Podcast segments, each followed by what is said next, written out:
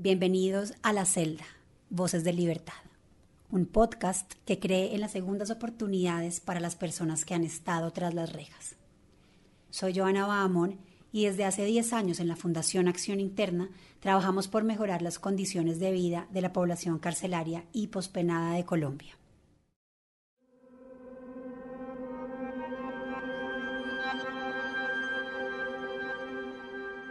Yo estoy sola, con un compañero, pero él está muy, muy adelante. O sea, yo estoy sola ahí en el estanco y le digo al Señor, me regala una cerveza, por favor. Y siento cuando alguien me toca la nalga atrás y me dice, perra. Entonces yo volteo y le digo, ¿con quién hablas? Y me dice, contigo, perra. Entonces yo vengo y le doy una cachetada y él viene y me empuja. Me empuja y me tira. Me empieza a dar patadas. Yo ahí tira, yo estaba muy drogada y me cogía para aquí y para allá. Ella es Cindy Ayala, una mujer de 32 años que desde hace 7 cumple una condena por homicidio tras asesinar a un hombre que la agredió verbal y físicamente. Medicina Legal no realizó ninguna prueba que le permitiera a sus abogados alegar que el hecho se había presentado por defensa personal. Sin embargo, Cindy se mantiene en su versión hasta el día de hoy. Karen Quintero, periodista de El Espectador, nos cuenta la historia de una mujer que ha atravesado grandes dificultades, pero que también ha aprendido a valorar las segundas oportunidades. Cindy nació en Magangué, Bolívar, al norte de Colombia, en 1990. No piensa en su infancia como una época feliz. De hecho, aún recuerda con cierto dejo de dolor el momento en el que su padre la abandonó. Desde muy pequeña crecí con ese resentimiento que mi padre me abandonó a los seis años cuando se separó de mi mamá. Entonces, eh, pues yo era la adoración de él y él desde que se separó de mi mamá nunca tuvo que ver con nosotras, con mi hermanita y, y yo, que en ese tiempo nomás éramos dos. Y yo crecí así con ese resentimiento. Ese hecho la marcó tanto que nueve años después, cuando vivía en Medellín junto a su madre, Ana Josefina Rieta, se voló de su casa y emprendió la búsqueda de su padre. Para ese entonces, él estaba en Venezuela. Ya al ver que no pude encontrar a mi papá como pude, sino a, a mi abuela, la, a la mamá de él, me fui para allá. Cindy encontró a su familia paterna en Nechí, Antioquia. En el municipio conoció a un muchacho y se enamoró. Tiempo después quedó en embarazo, pero su pareja se dedicaba a actividades ilícitas y tras ser capturado lo trasladaron a otra ciudad, lejos de Cindy. Volví donde mi mamá, mi mamá me aceptó nuevamente, ya le llegué a mi mamá con una bebé de un año. La salud de la bebé empeoró y un mes después de haber llegado a Magangué murió de neumonía.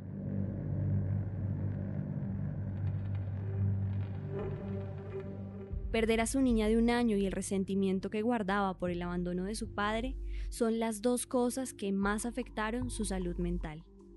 Y al morir mi bebé a los 16 años ya, prácticamente yo ya tenía 17, eh, me entré a las drogas. Entré al perico, la marihuana, las pepas y me le fui a mi mamá. Estuve mucho tiempo por fuera, llegué a dormir hasta fuera de los teatros, no me importaba nada porque yo decía, ya murió mi hija, sin mi papá, y con ese resentimiento ahí contra Dios, y contra todo el mundo no me importaba nada y entré a las drogas. Además de tener un consumo problemático de drogas, Cindy empezó a prostituirse. Lo hizo en gran parte porque su madre había vendido todo lo que tenía para ir a buscarla cuando se escapó. Al ver las precarias condiciones en las que vivían, tomó la decisión de conseguir dinero como fuera para ayudar a su familia. Así vivió durante varios años. Luego conoció a otro hombre y dejó la prostitución, pero no las drogas. Llegaba a 2, 3 de la mañana, pues no tenía hijos, no me importaba nada. Y yo le dije a Dios que yo no quería volver a tener más hijos en la vida, porque un dolor de esos, que se le muere una bebé a uno de un añito y uno también bien inexperto, porque yo tenía 16 años. Y gran parte fue culpa mía también. Entonces yo también me culpaba por eso, el remordimiento de no haberle podido brindar mejor a mi hija de pronto cuando ella lo necesitó. Cuando tenía 20 años, Cindy volvió a quedar embarazada.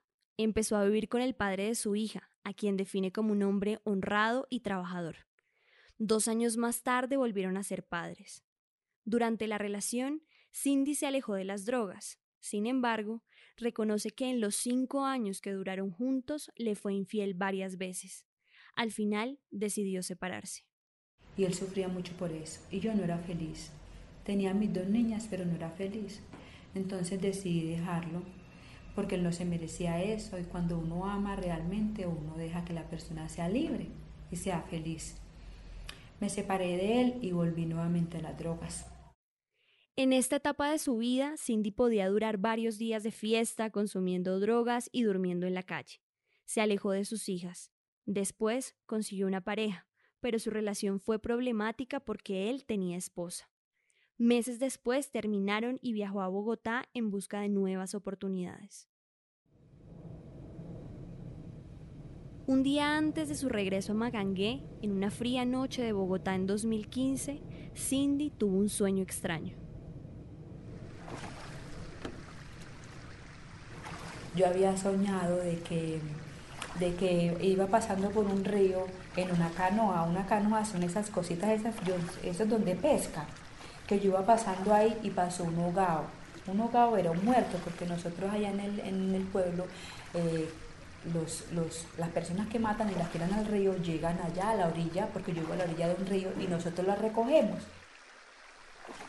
Entonces yo soñé que pasaba ese ahogado y ese ahogado, ese muerto me había hundido abajo del río, abajo, abajo, y me había llevado abajo ese muerto y que me había encontrado en medio de unas paredes grises y había muchos zombies. Llegó a su pueblo natal el 6 de junio, una fecha que nunca podrá olvidar. Volví de Bogotá y bueno, ese día estuve nuevamente con él porque él me estuvo esperando ahí en la casa. Cindy se refiere al último novio que tuvo, el que estaba casado.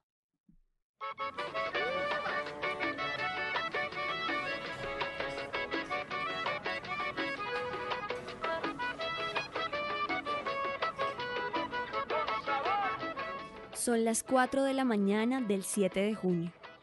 Hace tan solo unas horas, Cindy llegó a Magangué. Después de verse con el joven con el que sostuvo una relación los últimos meses, se encuentra sola en un estanco, un lugar donde se baila y se toma licor. Además del alcohol, Cindy también ha consumido drogas. Se acerca al mostrador y pide otra cerveza. Me regala una cerveza, por favor. Y siento cuando alguien me toca la nalga atrás y me dice, perra. Entonces yo volteo y le digo, ¿con quién hablas? Y me dice, contigo, perra. Entonces yo vengo y le doy una cachetada y él viene y me empuja. Me empuja y me tira me empieza a dar patadas. Y yo ahí tira, yo estaba muy drogada y me cogía para aquí y para allá.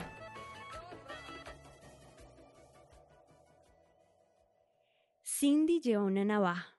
Dice que la cargaba porque varias personas la habían amenazado en el pasado, como el padre de su bebé que murió y la esposa del joven con el que horas antes había estado. Y lastimosamente, ese día, al ver que ese muchacho me maltrató así de esa manera, yo vine y cogí aquí esa navaja y sin pensarlo dos veces se la lancé. Fueron tres puñaladas letales. Cindy escapó de inmediato. Llegó a la casa de su madre y le confesó el asesinato. Durante dos días estuvo escapando de la policía. Pero no, es más también como la conciencia de las cosas que uno sabe que hacen, que están mal hechas y todo acto tiene consecuencia. Y me entregué. A los dos días yo misma me entregué llamé a un abogado y le dije que fuera a la fiscalía, que por favor yo estaba en tal parte. Y me entregué pensando también que de pronto podían ver el acto de entregarme y todo eso, que me dieran un beneficio más bajo, pero no. Pero no fue así. De hecho, Cindy denuncia que su abogado le mintió, que en principio le dijo que de firmar un preacuerdo obtendría una pena de 13 años. Ella confió en él y lo firmó. Pero... Nada, el día de la condenatoria me lo leyeron 17 años y 4 meses fue lo que firmé.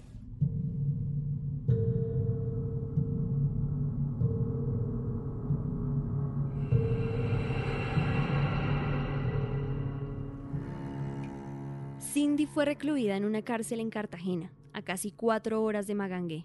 Como cuenta, sus primeros días, meses e incluso años fueron complicados. En un momento, cuando el perico, como también se le conoce a la cocaína en Colombia, escaseó, empezó a raspar el polvo de los ladrillos. Me entregué a las drogas. Ya yo decía que no, ya que tantos años aquí, ya cuando salga ya mis hijas son una señorita, ya que ya no me importa nada. Y entonces más me entregué a las drogas, ahí sí empecé a consumir todos los días, todos los días, todos los días, desde que, desde que me levantaba a las 6 de la mañana, eso era lo primero que hacía no mantenía en mis cinco sentidos, mantenía drogada, no quería nada. Estaba en un pantano hundida, hundida. No quería nada, pero tampoco fui capaz de suicidarme. Que, que yo decía que me consumiera la droga. Y así estaba consumida, consumida, consumida en esa cárcel.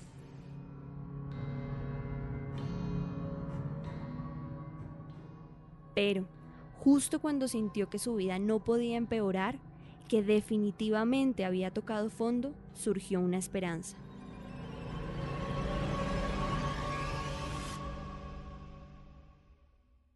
Ahí fue donde llegó Joana, Joana Bamón, como que me dijo, venga, me sacó de ahí.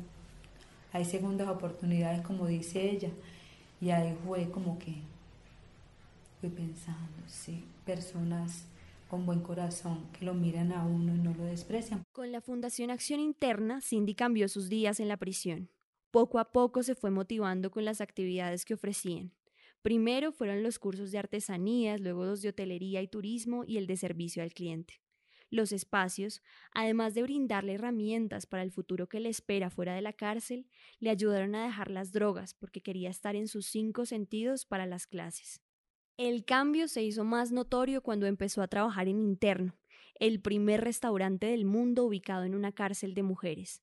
Solía estar a un costado de la prisión y fue elegido en 2018 por la revista Time como uno de los 100 mejores lugares del mundo.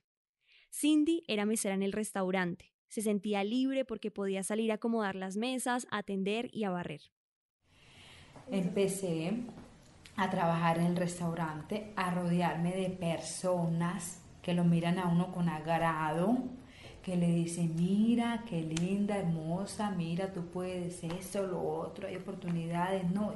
Y empecé a sentirme bien, a verme mejor, a verme más linda, me iba, me ponía mi traje para atender, sabía que iba a atender personas muy importantes.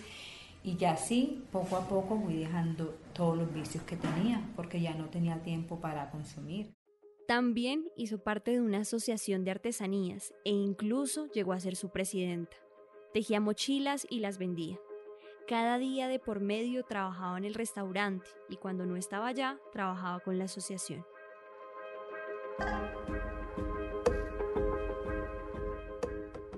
Entre agosto y septiembre de 2017 vivió dos de los momentos más especiales de su vida.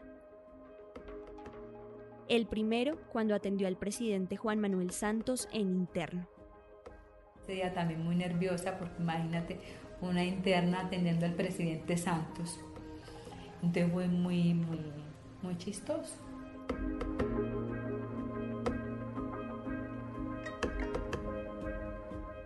El segundo fue el 10 de septiembre, cuando, con otras nueve internas, estuvo en el evento de clausura de la visita del Papa Francisco. Aunque fue un día especial, Cindy recuerda que tuvo una recaída y consumió drogas antes de la ceremonia de despedida. Y llegué hacia allá toda con la boca torcida, endemoniada. Y yo pensaba, yo, Dios mío, tan santo que eres mi Señor y estar aquí delante de un personaje tan puro delante de muchos, porque el Papa y yo aquí, Señor, una, una experiencia muy linda pero me lamento de haber estado drogada. Superar una adicción no es fácil, menos desde una cárcel y sin recibir ningún tipo de acompañamiento. A pesar de esa fecha agridulce, Cindy vivió buenos momentos en Cartagena. Por eso le duele recordar esa noche en la que de repente tuvo que irse del lugar en el que estaba reconstruyendo su vida para empezar de cero en la cárcel El Pedregal de Medellín. Estaba muy bien de la noche a la mañana en paque que se va y me derrumbaron todo, todo, porque yo de allá le ayudaba a mis niñas, le mandaba a mi mamá y vivía bien porque casi no consumía, mantenía en el restaurante, tejiendo, atendiendo, haciendo aseo, arreglando, mantenía mi mente ocupada, estudiando. Me iba a graduar de, em, de hotelería y turismo y no pude, me gradué solo de servicio al cliente porque me trasladaron. Entonces allá quedaron todos mis sueños nuevamente atrapados allá. Por ese cambio tan abrupto y para el que no estaba nada preparada, Cindy volvió a recaer. De los cuatro años que lleva en esta prisión, uno lo pasó deprimida y consumiendo drogas, hasta que un día juntó las fuerzas para levantarse de nuevo. Porque me estaba acabando, estaba más delgada de lo que estoy, estaba más pálida, empecé a sufrir de los oídos, de la garganta, de la nariz, todo. Y no, y la vida no es así, la vida no es así hablaba con Joana, Joana siempre me estuvo ahí motivando, Cindy, lo que necesite, vea esto, y como que más que todo también es ese apoyo emocional y todo, en todo sentido, que logré decir sí, esto no es así. Y dejé de consumir hace tres años. Entre los muchos efectos que tuvo el traslado de cárcel, el más importante es la distancia con su familia, tal como lo cuenta su madre pero esto fue demasiado duro y sigue siendo duro porque jamás he podido abrazar a mi hija. En estos tres años y medio para cuatro años que mi hija está en Medellín, no la he podido visitar, no la hemos podido ver así personal, no la he podido abrazar, no la he podido...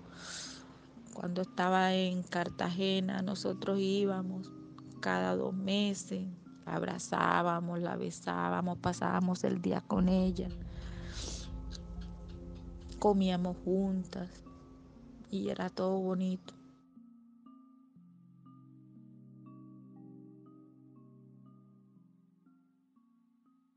Con tantos cambios, Cindy dice que ha aprendido la palabra resiliencia. Ahora está descontando tiempo de su condena con un trabajo como repartidora de alimentos. Incluso, en los últimos meses recibió un reconocimiento de sus compañeras por su desempeño. Aunque ha logrado adaptarse al ambiente rudo de la cárcel, le pesa no poder ver a su mamá y a sus dos hijas. Pero ya hace cinco años que no las veo porque son de muy lejos, son de la costa y, y no es fácil. La economía no está muy buena, deben de gastar plata, quedarse aquí, entonces no, más bien por teléfono, hablo mucho con ellas, pero no es lo mismo. No es lo mismo, porque no estoy allá. La fuerza para superar los desafíos se la da la idea de que un día podrá ver de nuevo a sus hijas y a su madre, abrazarlas. Por ahora, Cindy y su madre, Ana, aseguran que la mujer que entró en la cárcel no es la misma que saldrá. La Cindy de hoy es una Cindy valiente, guerrera, que ha sido capaz de enfrentar muchos sufrimientos y pues los que, los que faltan, porque hay una frase que dice por ahí que el sufrimiento es la llave para entrar al cielo. Entonces, eh, todo lo que venga, eh, me siento muy fortalecida, más tranquila. La Cindy de hoy es ya para coger rabia la piensa, ya no tengo el mismo resentimiento de antes. Perdoné a mi padre, hablo con él, este, superé el duelo por la pérdida de mi hija porque fue mucho tiempo.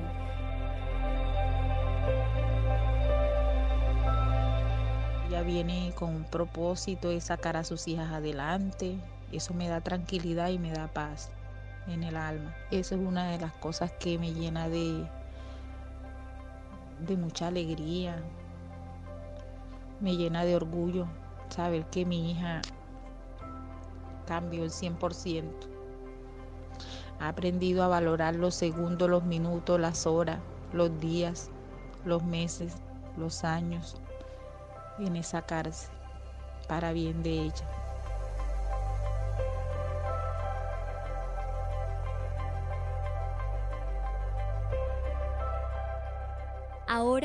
Cindy sueña con un día convertirse en psicóloga, apoyar a su familia y sobre todo poder estar junto a sus dos hijas que ya tienen 13 y 11 años, las dos personas que considera resultaron más afectadas. Hoy, Su familia la espera con ansias y Cindy cuenta los días para que le concedan libertad condicional. Ya yo estoy haciendo preparativos. Ya yo quiero prepararle las comidas que más le gustan, las sopitas que yo hago. Ya estamos, bueno, desde hace mucho rato nosotras, mis hijas y yo, mis hijos y yo nos sentamos y empezamos a hablar. Ahora que Cindy salga, la vamos a abrazar, la vamos a besar, vamos a recuperar todo el tiempo, todos estos siete años, todo este tiempo que no la hemos tenido. Le vamos a decir que la queremos, que la adoramos, que lo mejor es el ejemplo a seguir.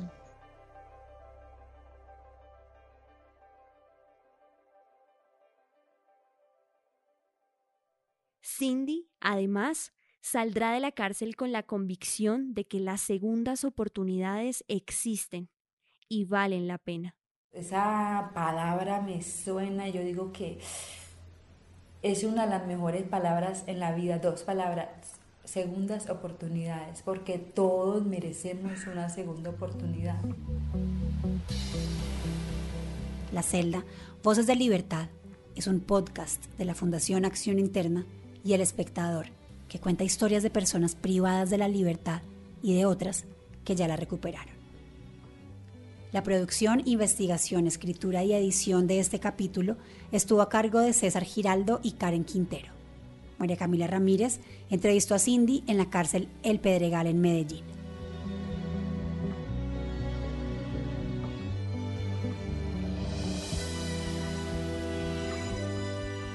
Esta segunda temporada la componen seis historias que podrán escuchar en las plataformas de audio de El Espectador y en la página web de la Fundación Acción Interna.